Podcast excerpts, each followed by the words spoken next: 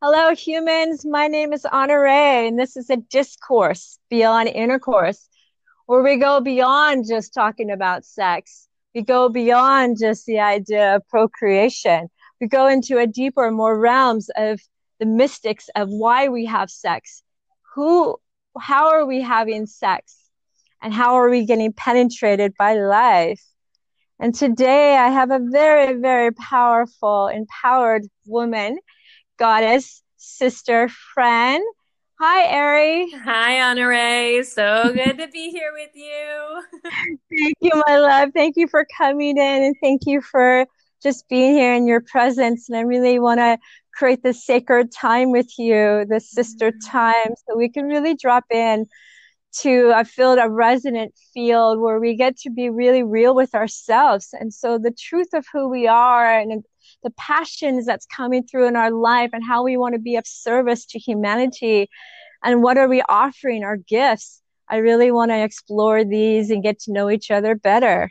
So i would love to know who you are. And if you want to just kind of briefly share a little bit so the audience can know you yeah. feel you. i'd love to. Well first and foremost i'm a mama of two amazing children ages three and four and I'm a wife and partner, and my, my, our whole family has been a world traveling family since our eldest was um, maybe five months old, and so we've been traveling the world together for a long time. And we're my husband and I are both coaches, authors, and speakers. I wrote a best-selling book called Relationship Agreements, and my passion is around relationship coaching and coaching mamas specifically, and helping them really discover what they're passionate about, how to move through um, conflict in a healthy way, and have deeper intimacy and more connection to themselves, their soul, to their partner, to their families. So that's a little bit about what I do.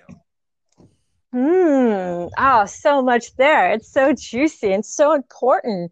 This work with mamas so they can feel really empowered and feel juicy and passionate about their life. Mm-hmm. Wow. Hmm there's a lot there. So I just want to share a little bit so the audience knows how we know each other. I, I just wanted to just share like I met Ari, she called, reached out to me. I guess she was referred to me by one of my clients.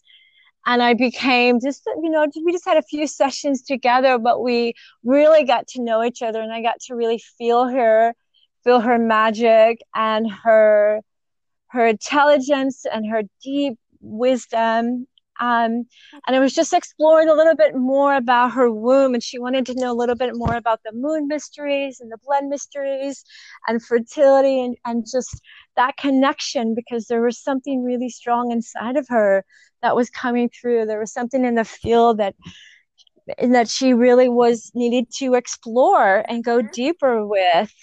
And that was really powerful. So i got to know you in a really intimate way. And one of the things that i really that struck me, striked me, and really, I was like, wow. Ari, you're just so empowered sexually. and Thank you. and, and I really am impressed by that. I find so many women hold so much shame still and confusion and distrust of their body. And there was just something that I really admired about you that I really felt, wow, you're just really confident with who you are as a sexual woman. And so I kind of want to if we can begin this journey, this dialogue together, if that feels good for you, yeah. uh, I kind of want you to just take a moment to self reflect because we don't become empowered overnight. You know, there's a journey, there's a hero's journey that gets us to this place of like, wow, I am an awakened sexual human being. I am uh, empowered in my choices. Mm-hmm. And um, and how did you get that? So where your journey of like, how do you think you became sexually empowered? I think answering that question will take the full hour, but I'm going to try to give yeah. you some chapter stuff. Yes.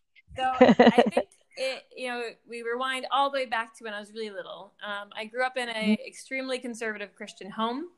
Uh, and yet my mom was a big hippie in many ways. And she uh, actually taught sex ed at my private Catholic school, which was interesting.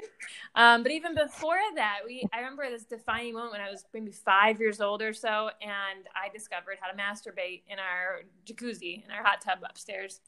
And I remember my mom walking on me and me feeling this intense wave of emotions of like oh shoot, I shouldn't be doing this or something. Like I wasn't sure what it was, right? Like I was already like amazed by what was happening. And she just looked at me and had a small smile and she just turned around and walked out the door and shut and shut the door quietly and gave me my space. And it wasn't mm. uh, in that moment. It was just deeply ingrained in me that it could have turned into a moment to be shamed, right, or or told that's wrong, but it didn't. Instead, it was just like the space to explore, and that was really beautiful. Um, as I was growing up, I I really struggled a lot between my faith and my religion, um, being a very active Christian in my church, and with my intense sexual desires. And it felt like the only people I could really connect with who understood me were other adolescent teenage boys. you know, they were the only ones who got mm. me. And um, it didn't feel like I'd go to the my my my girlfriends about that because their desires can be very different from mine. Mine were very sexual and theirs were very romantic.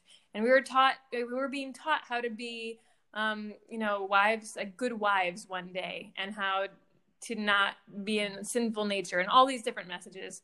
So it was really hard for me. And I ended up choosing to kind of split my life in two. And I had like the good girl, overachiever, doing all the things, always succeeding side and then there was the bad girl that would have the boyfriend who was the bad boy in school, and I would get a chance to just take the mask off and relax. And thank God I mm. chose one of my first partners was just a really good hearted person and he gave and he like put up with a lot of my crap he put up a lot with me a lot struggling between faith and sexuality and allowed it to just be what it needed to be and all these crazy rules I created, you know, and trying to justify my desires and what I could or couldn't do that was maybe not as much of a sin as the other thing, right? It was crazy. Mm-hmm. And I wow. really need to write him a, a, thank you letter one day. Um, mm-hmm. um, and then I, this continued. I mean, this, the struggle mm-hmm. between mm-hmm. religion and sexuality was a huge part of who, what made me who I am. And eventually I, um, decided that I was going to take a summer off between high uh, between undergrad and um, business school, and go and have a fun summer job. So I moved across the country. I grew up in Michigan. I moved to um, Massachusetts to Boston and was running a youth hostel. And if you've ever been to a youth hostel, it is like an all-you-can-eat buffet of hot sex, or, or, anything you want around experimentation. Um, and mm-hmm. it was such an amazing, safe place for me. Our manager actually created a really safe space for that to happen. And it was kind of weird, but he created rules around like how we protect our, our staff and our community, knowing that everybody there was there to, to have fun and experiment and also to work because we lived together. And I mm. got to try so many interesting things. And I got to really like for the first time, like unleash myself and I let go mm. a lot of the guilt. I was surrounded by my peers who were all as ravenous as and curious as I was. Um, and then I decided one day that I needed to grow up. Like I had done a lot of, you know, I'd been on on this amazing path, and here I was, was which was supposed to be just a summer job. Two years later, I'm one of the managers of the of the hostel, and I'm like, I need to grow up more though, so I'm going to go to business school. So I got accepted to the number one international business school in the world, and was moving out there ex- decided to take on some student debt for the first time. And I was like, how am I going to pay for this? And I started talking with other people that I knew and I started just like interviewing people. I met this woman who had done everything, everything when it comes to like trying to combine sex and money. And she told me all about the the arts of escorting and stripping and um, mm. prostitution and all these different things. And I'm like, whoa, this is wild. And she's like, yeah, so what do you want to do? I'm like, I don't know, I just like sex. And and I need to pay the bills. I don't really want to put out for money though. And she was she was like, "Girl, you just need a sugar daddy." And I'm like, "What?" And she's like, "Yeah, sugar daddy." And then he'll just pay for everything and you can have sex when you want to. And and I was like, "Uh, I don't know. And so she set me up with a profile and I just started exploring this. I'm like, this is so interesting and on one of my first sugar daddy dates, because we just go to dinner, and that's all I ever got to, by the way, was because every time I went on a date, I just like connected with this person's heart. This guy's heart, I'd just be mm. like, I don't want to have sex with you. I just want to get to know you. I don't want this to be transactional right now. And and there's I am so close with so many different sex workers and I have so much love for that industry Um, but that's where I was at that point, and I, I just couldn't make the leap to make that connection, and it didn't feel like what I wanted at the time. And on one of these mm-hmm. dinners, I met someone who said, "Why don't you become a pro dom?" and I'm like, "A pro dom? what is that?" and he's like, yeah, you know, like you don't even have to have sex. You just give people what they want in terms of their kink, their fetishes, and they will pay you for that. You don't even have to take your clothes off. Mm. And I was like, oh, well, that sounds interesting, but it also sounds really screwed up. I think it's only for people who are screwed up. Kink and BDSM sound like for screwed up people. this, this will be funny. This will be more funny later on. He's like, well, what? and he made me this amazing offer where I just feel so gifted, like so blessed now. But he said, mm-hmm. Ari, I, I want to hire you. And what I'm going to do is I'm going to hire you to train you. And I want you for three hours a week to spend your time studying what it means to be a pro dom. I'll give you videos, mm. I'll give you mm. books. I want you to just be in it. And then we'll have a practice session once a week where you'll get to practice the things you've learned. And you never have to take any clothes off. You never have to, you don't have to do anything uh, if you don't mm-hmm. want to. And I will be okay with just watching you learn. And I was like, wow, that's really incredible. So I did. I did that for a summer where I just learned what it would be like to be a pro dom. Mm. And I got to shadow pro doms and I got to like talk with them and learn about this world that people were into. But I didn't connect mm. with it. Mm. It didn't it didn't make me excited or happy or even turned on to be in that role. Mm. And so I was like, this isn't for me, but thank you for this beautiful opportunity. And I learned so much and my heart just opened towards what is not so screwed up actually what is really beautiful a way of adults playing and connecting with their curiousness and connecting with their playfulness and mm. healing old trauma and i just didn't know that was even possible um, in this way and so i have so much respect for the kink and bdsm community when done well um, mm-hmm. now i uh, go to business school and I finished and I get an amazing job doing leadership development at a Fortune 50 company. And it was incredible. And I just start but I'm still like curious about sex and how people connect and how people have intimacy and and I learned about open relating and open relationships and polyamory and I just started getting to know these different communities and just being in awe of how the people who kind of took the rules for what I thought a relationship needed to be and threw them all out. They just got a blank canvas mm. and said, if we could make our connection, whatever this connection is, sexual, romantic, sensual, whatever it is, we could just throw out all the rules and design it how we want it that serves us best in this moment, what would we create? Mm. And I felt like all mm. the mainstream messages, all the religious messages I grew up with were very black and white. And they didn't leave any room mm-hmm. for creativity or really self expression. And I was just like, mm-hmm. wow, this is so powerful. And you don't have to be kinky. You don't have to be poly. You don't have to be any of those things. You can just be you and mm-hmm. make what you want. And so through that work, wow. I created the book Relationship Agreements, which was all about how do you just define what, how do you create and define what you want and let it be a living, breathing organism where your relationship is what you want it to be, where your sexuality is what you want it to be, and it gets to change and grow as you change and grow. Um, that's wow. so much that came from in a nutshell. wow, there's just so much there. Let's just take a moment because I know the whole audience is going, "Wow." That's such a big wow, you know. You took charge. You just went after with curiosity. And that's what I love. And your innocence and your willingness to explore yourself and not hold back and be on this sexual journey of of really what what really resonated with you the fact that you knew that okay i'm not a dom that wasn't really for me but i appreciate the gifts you know and, and what the offering may be for some people it may be really beneficial and helpful um, and I just love it. There's so much there to there's chew so on.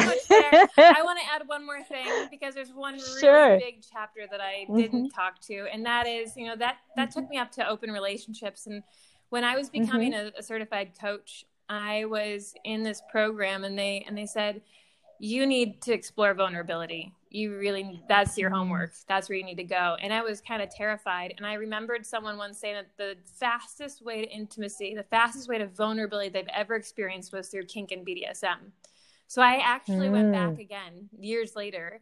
But this time from the role of trying to learn what it would be like to surrender to vulnerability and from being on the other side. And it was mm. a defining life transforming moment. And i and i fully identify now as kinky, but more of a switch. The deeper I went into submission and surrender, mm-hmm. the stronger I became in learning how to lead people on a healthy journey about what it means to really surrender to yourself and and be in mm. that moment. It's not about pain. It's not about it, eh, there are elements of lots of things, but it's not about these twisted mm. ideas we get about how screwed up people's fetishes or ideas or fantasies or desires are. It's not about that at all. It's about allowing yourself mm-hmm. the freedom to breathe and just say, "Oh, this is a part mm. of who mm. I am," and huh, I wanted to play, you know, Cowboys and Indians when I was six, and now I want to play it again when I'm 40, and that's okay. that's okay. oh my gosh, I love that. Um, the sweet surrender. So really, it's just this blank slate, like you said. You know, there is no rules. There is no reason. You know you are a human. You have you can be a full expression of your sexuality. You could be a full sexual human any way you want any flavor you want yes. any all of all of it is available and there is no you know all the self imprisonment that we do you know all these you know these boundary these um, restrictions boundaries are very healthy but restrictions and armor and limitations that we put around our sexual expression and our fullness that I really create, I feel has some really deeper psychological, um, impactful imprinting, um, conditioning. So there's just so much restriction that we mm-hmm. feel like our, our voice, you know, our voice to really express our sexual needs. It's just like we're caged. Yeah. and our throat chakra is blocked off. And there's so much anxiety now and addiction that you know and repercussion that comes from that that you know we can go on and on. There's just lots to talk about that.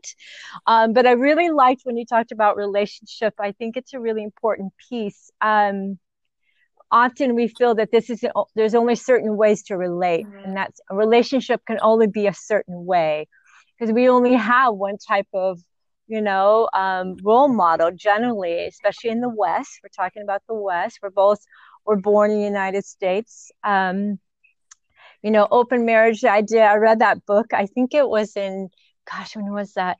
Maybe in uh, 1990.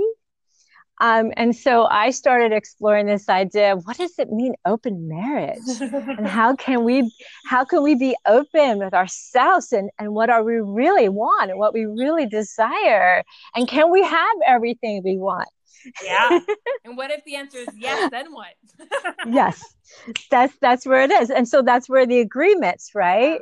And that's where you start to really have those scary conversations and that piece of vulnerability it's a huge piece. I mean, I really don't feel that you can really have true intimacy without vulnerability. Yeah.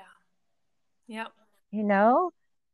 And so, um, yeah, I feel like I would like to take it a little deeper and just get a little more vulnerable with, uh, with each other and maybe dropping into that place of, okay, you were wild and free and you, you were sexually expressed and you were curious and I was too and I feel such a kinship with you. um, I, we have so much in common. I was raised Mormon. I don't know if you know that for 18 years. Wow. And I went to church every Sunday. And my best friend, the day I told her I had sex for the first time, I was 17. She was told me I was going to go to hell and she can never talk to me again. Yep. And she was my best friend from the age of three and we never talked again. I never saw her again. Oh. And, and I was like, okay, I'm gonna go to hell, but I'm gonna fucking have fun. Amen. you know, I'm gonna have fun on this ride. Okay, what does this mean, hell and heaven? And you brought that up, that black and white. You know, the idea that we have to live in this extreme duality of like you can only have this or have that, but you can't have both. Yeah. And so let's get yeah and so the idea is sometimes as women you know to be sexually free and to claim your your sovereignty your sexual sovereignty and, and as a woman to open your legs willingly mm-hmm. with your own free will as you know there's a lot of taboo there's a lot of shaming around that there's a lot of words associated to that some people call us a slut mm-hmm. or call us a whore um, i want to go and the thing that gets really scary for a woman, and I know because it happened to me, is like, fuck, you know, you want to be safe, you want to understand your body, you want to have your freedom, but there is always that chance of getting pregnant. Mm-hmm. And there's, it's always about, you know, it's no matter what, if you are especially younger women, because as you're more fertile, you know, from the time you start bleeding, can happen anytime from 12 years old, you know, until about 30 years old, you're quite fertile. You're ripe and ready, and your womb and your body is like, okay, procreation, life wants to be created, you know, it's just this constant energy.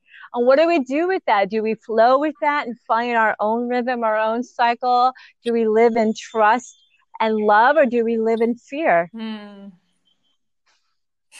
So where were you with your choices? Did you trust your cycle? Did you trust where you were? Did you know when you were fertile? Did you use condoms? Were you smart?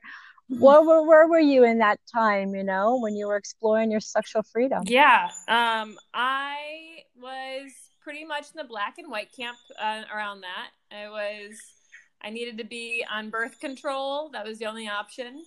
And use condoms.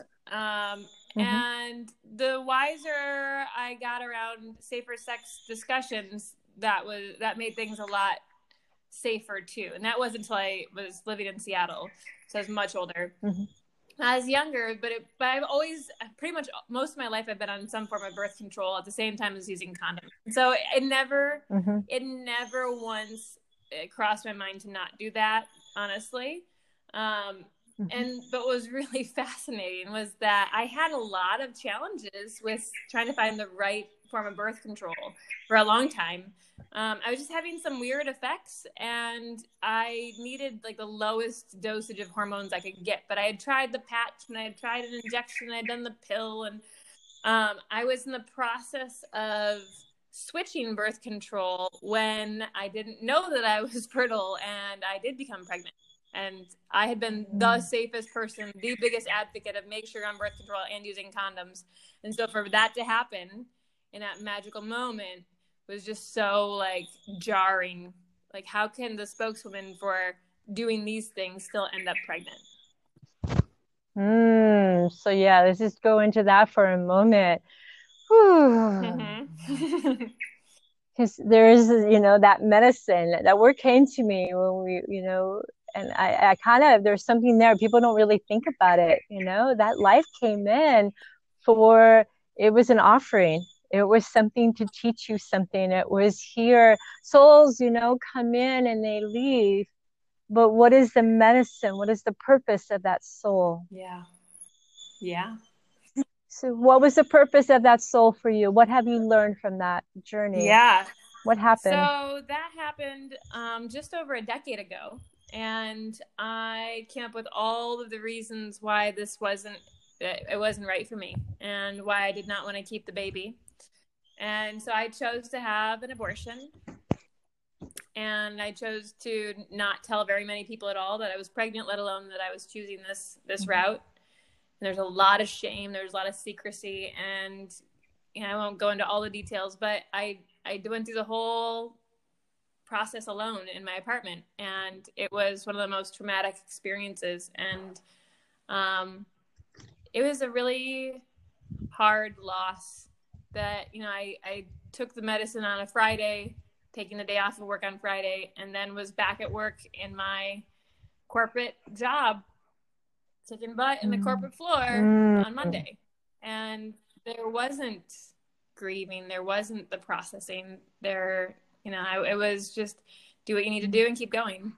And I just thought I had handled it extremely well, you know, and you don't realize how much is there if you don't allow yourself to be present with the emotions and present with the pain. And I didn't allow mm-hmm. myself to, but it stayed with me and she stayed with me. Um, and it wasn't until a decade later, which was just a few months ago now, it was pretty much on the 10 year anniversary of when I conceived her that I started. I mean, it was probably right before then that I felt that I like something was right around that time. I felt like something was happening in my body, and there was something going on with me being called to understand my cycle. And I've never really that it just hasn't been a part of my journey up until a couple months ago. Um, and really understanding that connection with my mother and like all of this like lineage stuff started coming up in my and like understanding my body and what it can do and what it tries to tell me was coming up. And it was around the same time i conceived a decade earlier that i started getting real clarity on the fact that there was that there was that my that my womb was still holding on to something. There was still like you could physically feel like a lump there. And when people massaged me they'd commented on it. But i had doctors look at it everything looked fine i'd had two babies everything was fine right so there should be quote unquote there should be no reason why there's anything going on there but there was like this tension there was this weight there and um as I started learning about my cycle, all sorts of strange things started happening. Mm. um, it, I mean, we were not looking at buying land at all or building a house, but all of a sudden we we had this opportunity present itself, um, and it was so beautiful. And it was out on a cliff overlooking this river, um, and we started thinking about it very seriously. And my husband kept having this dream where he would see the land but he couldn't see a house on it. And he loves designing houses. This is like one of his favorite pastimes. He couldn't see a house on it. All he could see was a little girl running on it and he thought maybe it was like our niece or something. He wasn't sure what was what that was about. Neither did I. And we went over to see the land one day, and he decided to climb down the cliff to go look at the river, and I was up on top. And my period usually runs like clockwork every 28 days. Um, it used to be with the new moon, and instead, it started a week early the day I went to see that land. And when he went down to the cliff uh, I was called to just like something big came over. It was like, pull down your pants and give your blood to this earth. I have never done anything like that. That sounded absolutely batshit mm-hmm. crazy to me. I was like, mm. what? Um, and I just did it. I followed it, and I ended up, you know, like being right there, giving my blood to this land that I'm absolutely in love with, mm. my Mama Bali, and just weeping and still not understanding what was going on but just being there. Um, and like my husband came back up and he's like, "Oh my god, are you okay?" I was like, "Yeah, I don't know what's going on. My period started a week early. Like I've got all this stuff. Like this is wild to me." Well, what would happen over the course of the over about a month long time is I would I would soon learn that I was still carrying her with me, and through the help of uh, our sex and relation sex and intimacy coach, who I love, love, love, like yes, coaches have coaches. Everyone should have a coach. Even relationship coaches have relationship coaches. It's really good for you. So um, I, I'm we're working with our amazing um, sex and intimacy coach, and she's like, we need to do an energetic birth. I think this baby mm. wants to mm. come out. And you need to be with her.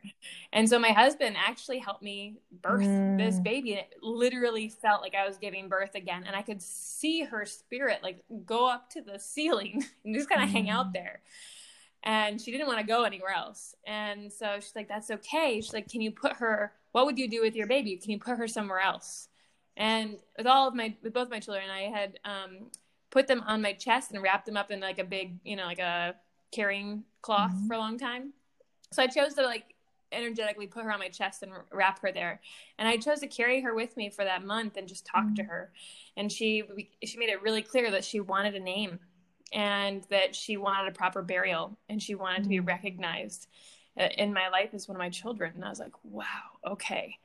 So I was like, just spending a lot of time mm. journaling and trying to figure out what all this meant and how to do this and what was her name. And um, I had already picked out a name if we would decide to have more children that our daughter would be. And so I, and so I like didn't want to give her that name, but then it came, became very clear that the name that I had in my heart was her, always her name. Mm-hmm. And so I ended up taking a little retreat on my own to the beach one day. The water is really important to me. And I just spent the night alone there with her. And I declared her name, which is Leocadia mm. Love. And I gave her a mm. burial. And it was beautiful. Mm. And I wrote a long letter to her biological father and I and just told him all the things, all the things. And it was such a huge transition and when i put my hands on top of her grave i could feel a heartbeat and it was so mm. beautiful and mm. powerful and the weight just wasn't there anymore and this is and i just want to like pause for anybody who's listening like this is not normal for yeah. me. I don't I don't regularly going around regularly go around doing like energetic stuff or seeing angels or like sometimes those things mm-hmm. happen. Um, but it's when I really focus my awareness. But if you just met me, you'd be like, oh, that, there's like the badass, you know, relationship yeah. coach, corporate woman, right? And instead, I was having all these like deeply spiritual moments connecting with mm. my daughter. And so now, mm. when I sing songs at night, I I sing to I sing goodnight to all of my children, mm. and it's not just both my mm. all of my mm. children. And she's my angel baby.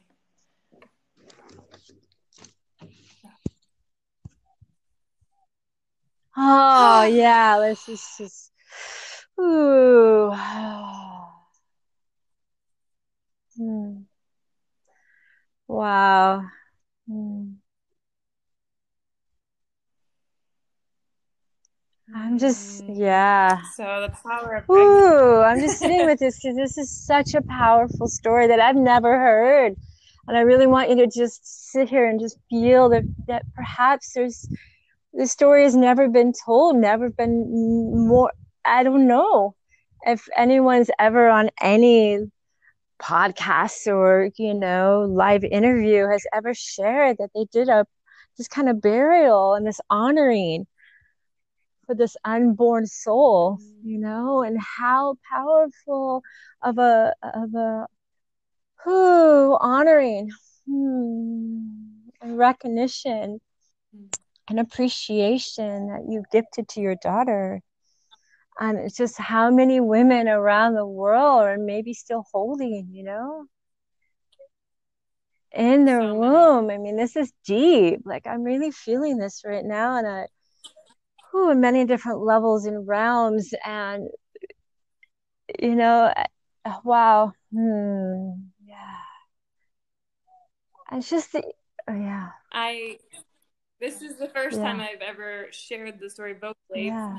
um but i wrote about it and i i posted it on my facebook wall um when it happened mm-hmm. shortly after it happened and what was so beautiful was how many private mm-hmm. messages i got in response just how many people reached out just saying I've had a really similar mm. experience or I've felt like I'm I've been carrying this child since I either had a miscarriage or chose mm. to have an abortion both. And like there are these lost these souls that have not come into the world the way that we expected or stayed with mm-hmm. us the way we expected.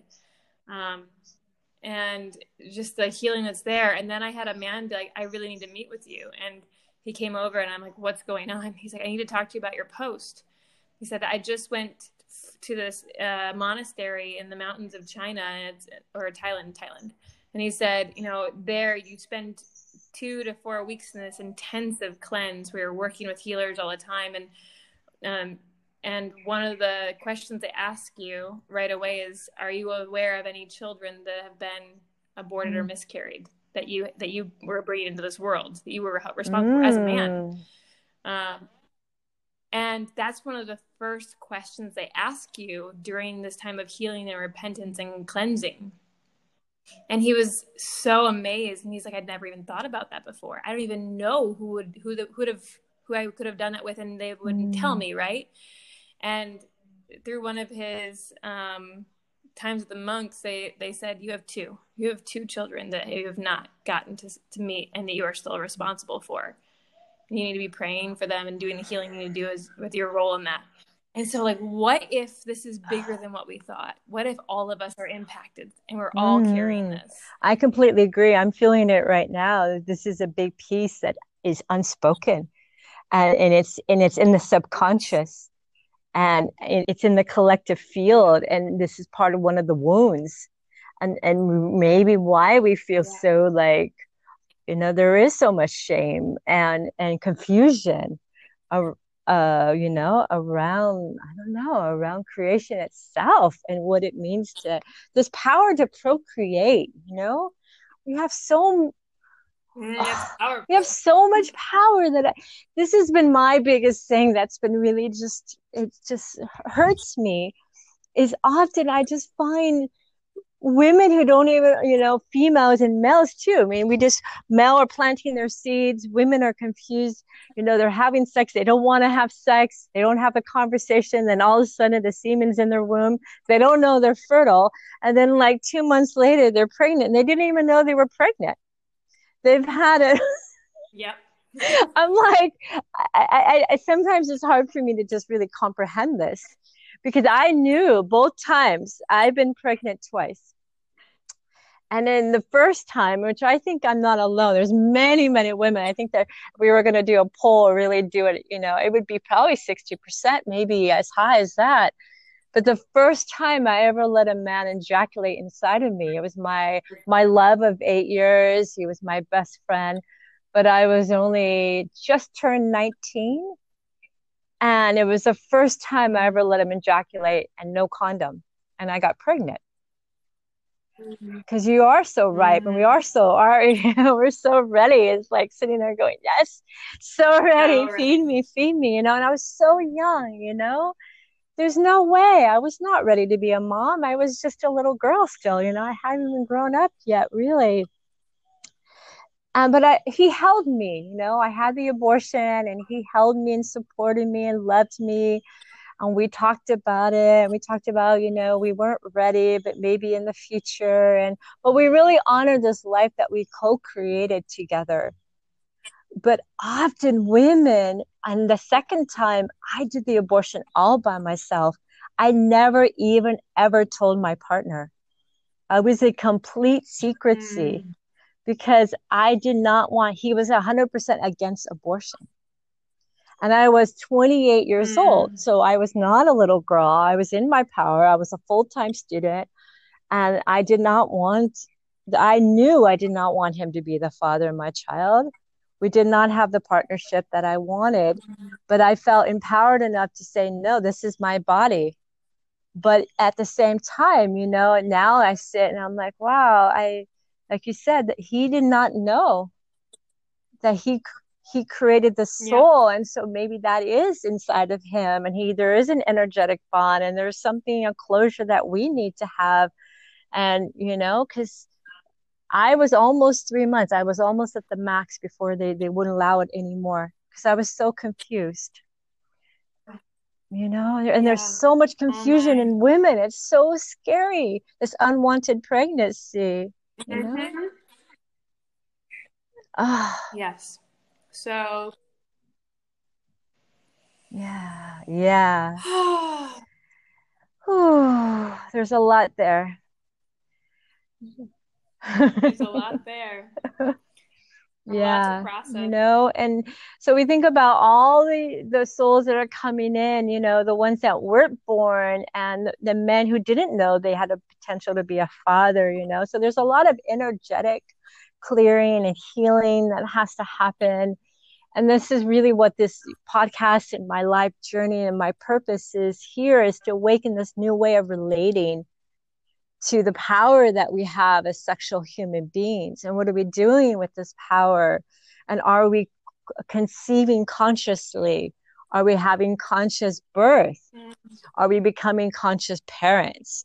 You know, so this whole other thing. But as you know, I just want to go into that other side. Well, what about all the souls that are here that were born unwanted? Mm-hmm. Not really mm-hmm. fully wanted. I mean, let's just drop into all the women. And I have had conversations. I've had many clients and I've sat in many sacred circles with women in red tents where women, you know, they speak their truth and they're like, I did not want my child I was not a full yes, but I did it out of duty. Yeah. I did an of obligation. I was needed. I felt like it was the right thing to do. I felt like I may not have another chance. Yeah. Yes. And men too. Men who did it for for the sake of their partner, mm-hmm. really wanting it. Ooh, that's another heavy one. So what about what do we do? You know, like Angel, my beloved, you know, Angel, we're gonna talk about this on another episode. Um, but he knows he went he was on a deep Aya journey that took him on different, you know, insights and back all the way back to when he was a little boy, all the way back to the womb. And then one time during Vipassana, he had a deep download and a po- poem came true, came through where he really recognized that he was not wanted ever. That his father, his mother was actually raped by his father, and that's how he was conceived. And he did not, his mother just gave birth, you know, six months earlier, and did not want a second child was not ready, was not fully in her power, did not feel healthy, and was forced. Wow. She was conceived in, you know, in 19, you know, in the early 60s, you know, even now, it's a shame you don't abort a child if you're married, right? So, yeah, so mm-hmm. he has never felt fully wanted, fully loved, fully here out of that that openness, that that fullness of love. And there's many souls, there's many humans here right now that really the, the biggest wound is not feeling worthy. Yeah. Hmm. Yeah. And yet we all are. We so are. Yes. And we all. we are so right? worthy. We're all divine, as we know. You know, and we all have magic, and we all have purpose, and we all have gifts to share with the world. And that's yes. where I would let's just start coming into that place. So, how can we do it? Where what about the souls that are here, the ones that are alive? They're in their human body how can they really come to that place of self acceptance and love where they can also feel fully free to express themselves sexually, which to me is really our potency of our creative potential? Mm. That's what I look at as sexually. A lot of people think, oh, does it mean I can have a lot of sex? I can have big orgasms? You know, but to me it's much deeper beyond that. It's really our creative potential. It's our erotic genius. Yeah. And i think it's, it's yeah. like where do you start? You start with in my mind it's you be you begin mm-hmm. with yourself. It comes back to your soul really getting comfortable mm-hmm. with being with you. Because if you're not comfortable with you how is anybody else going to be mm-hmm. comfortable with you? And allowing yourself the gift of pleasure and you know that and pleasure can mean many things it doesn't mm-hmm. just mean jacking off right the, pleasure of what does it mean to be fully in my senses the pleasure of touching myself in a way that feels exactly mm-hmm. how i mm-hmm. want to be touched the pleasure of watching a you know a knife slide through a strawberry as you prepare to put in your mouth you know or whatever it might be but just really being fully present and gifting yourself pleasure without the shame and the guilt that we were so many of us were just uh, mm. drowning in. Oh yeah, we have a lot of unpacking to do. a lot of releasing from all the religious bullshit and and the dogma and everything. So many people in the West, you know, I can only speak mostly in the West. So I think we are. It's happening. I think it, humanity, and especially right now, there's there's an opportunity. I mean, with all this lockdown, or you know, bring relevance to where we are right now in the world. You know, we are at a pivotal shift. We're at a huge stand. You know, a huge shift in humanity and our consciousness and our way of being. I'm really hoping that this this becomes an opportunity. It becomes a catalyst to for us to really have that chance to say, wow, I really do love who I am. I love my life. Wow. I have all these opportunities, all these gifts, and there's so much everywhere. I'm kind of hoping we come yeah. into that place of like, you know, of of having more intimacy with ourselves. I think that we have more time now to really get to know ourselves more. And that's where it all begins. Yes. And that can feel like a blessing Same. and yes. absolutely terrifying for some people. So just remembering Self, yes. to be gentle with yourself.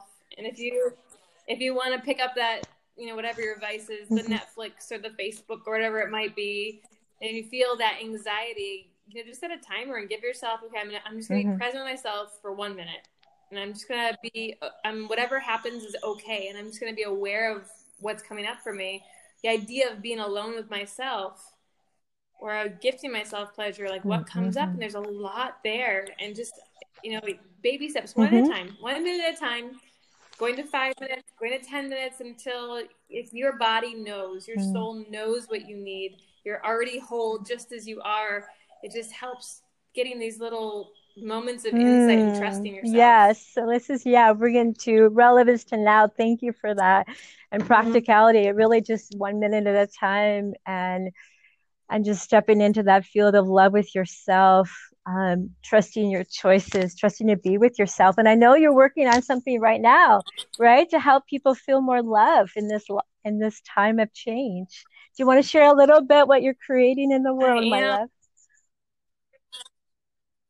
Sure. There are um, two big things that I'm doing during coronavirus. Um, one of them is already out and available. it's called Beyond Mom Mode. You can go to Facebook and search for Beyond Mom Mode. Just click on the group and sign up. Sign up mm-hmm. the fill out the questions. Just to ask for your name and email, and then you get all this access to ten days worth of um, invitations mm. to take care of yourself for self care. This is really for moms. But honestly, this is really for moms, but honestly, a lot of the tools are for anybody out there, especially women. but this is um, designed to help moms who are already stressed and dealing with how do I take care of my kids during quarantine and take care of myself. And it's really teaching them how to put on their own oxygen mask first before they take care of everyone else. Um, and when they when moms are are replenished and they can give from a place of abundance when they feel nourished, their ability to nourish those around them is mm. so dramatically different. Their ability to connect intimately with themselves and their partner, their ability to have patience, their ability to really find joy and playfulness in the moment. These are the women who transform families, which can have a mm. generational impact. So I created Beyond mm. Mom Mode to just be a community of women encouraging each other to remember who they are mm. and take care of themselves and beyond quote unquote just mm. being a mom, which is so big. So that's available and it's free, and you don't have to do it in ten days. You can take all the time you mm, want with mm, it. Beautiful. It's there for you. And I have guest speakers, all sorts of cool stuff there. The other one starts in about a week from now. It's called Love on Lockdown, and you can find if you just go to Facebook and look for the Love on Lockdown event. It's going to be uh, two weeks where I send you invitations for how you and your partner or partners can go on mm. fun dates while in quarantine because so many people are stressed and everybody's like take all these challenges and do all the things and you're going to become a better person if you just get through quarantine when you've earned you know your certification in 18 different things. And i'm like okay let's just chill. What if we could de-stress and find easy fun ways to remember mm. how much we love each other? What if that were it? So i'm going to send six dates. I'm inviting mm. people to go on three dates a week and they're 30 minutes or less, and they can all be done from quarantine. They can all be done if your kids are sleeping or if you don't have kids and you have busy uh, career schedules still. You can do them in the evenings or whatever feels good to you. You can share in the private Facebook group. I'm going to have guest speakers. And then every Sunday night for those two weeks, we're going to be getting together as a global community and sharing stories and looking at how normal your crazy situation is how normal it is to feel stressed or how normal it is to feel closer together than ever before. And like mm-hmm. everything you're experiencing is okay. And and it doesn't matter your relationship structure. You can be married or dating or monogamous or an open relationship or polyamorous. I'm going to teach you how to date using things i've used mm. with my mm. clients for years that'll actually give you some simple direction on how you can create more connection instead of just doing Netflix. I love that. I want Angel and I to join that. We're definitely going to to join. It'd be great because we need to explore more. We ended up having a spontaneous tantric lovemaking session. I always love that instead of watching Netflix. So it was. Oh, watch out! I lost my headphone. So it was much better than Netflix. I let my Shakti come out. But that's one thing. Okay, we're getting towards the end of our beautiful sacred time together. And I'm just like so excited that we brought it in. There's some, you know, we are at this time and we are spending more time with ourselves. We're spending more time with our family, people that we love. We are in close quarters. We don't have the social, we don't have the distractions. We don't have the, the ways to escape and and so there's lots of medicine that can arise from this time you know and and and so i do want people yeah. to be more aware of like really where their sexual urges coming from their desires they say that actually i've been reading and i'm wondering if that's going to be true but they say more people get pregnant during this these type of you know quarantine times so we're going to oh, have yeah. a are we going to have a baby oh, boom come out of this? And and so are we going to do it consciously? That's what i want to know you know? Are these souls going to come in? You know we know what ha- we want i want the souls to come in with love with awareness with with desire with you know intention so yeah i'd like to maybe have another another time with you another you know we can go in another episode so we can yeah. go deeper because i really feel there's something really rich there of where are what's these energetic souls that came in that weren't unwanted but never really got birth and then also the ones that are born that are here that have never really felt wanted Yes. Hmm. And I want to talk yes. about my two conscious births. There, those were freaking powerful. So we call yeah the conscious birth, and that's what really what awakens sex. The bigger thing is we're not going to awaken into a new humanity until we awaken, till the women and the you know and the men and all of us awaken to who we are, what are our sexual needs, and are we really ready for it to be a parent? You know, really come into that full awareness and sit with ourselves and be with ourselves and be empowered. So when we become impregnant, that we really, it's a conscious conception, it's a conscious birth. And, and we are creating a new generations for the next generations of, of children coming in with that unconditional love, feeling that connection to their soul. And there's so yes. much magic and potency there. So thank yes. you for this work. So you know, I, I chose not to get physical birth to get this work. And so I really honor the mamas. So I'm going to be interviewing a lot more mamas, really, really tapping into this wisdom of the womb and, and really, cause there's just so much power there.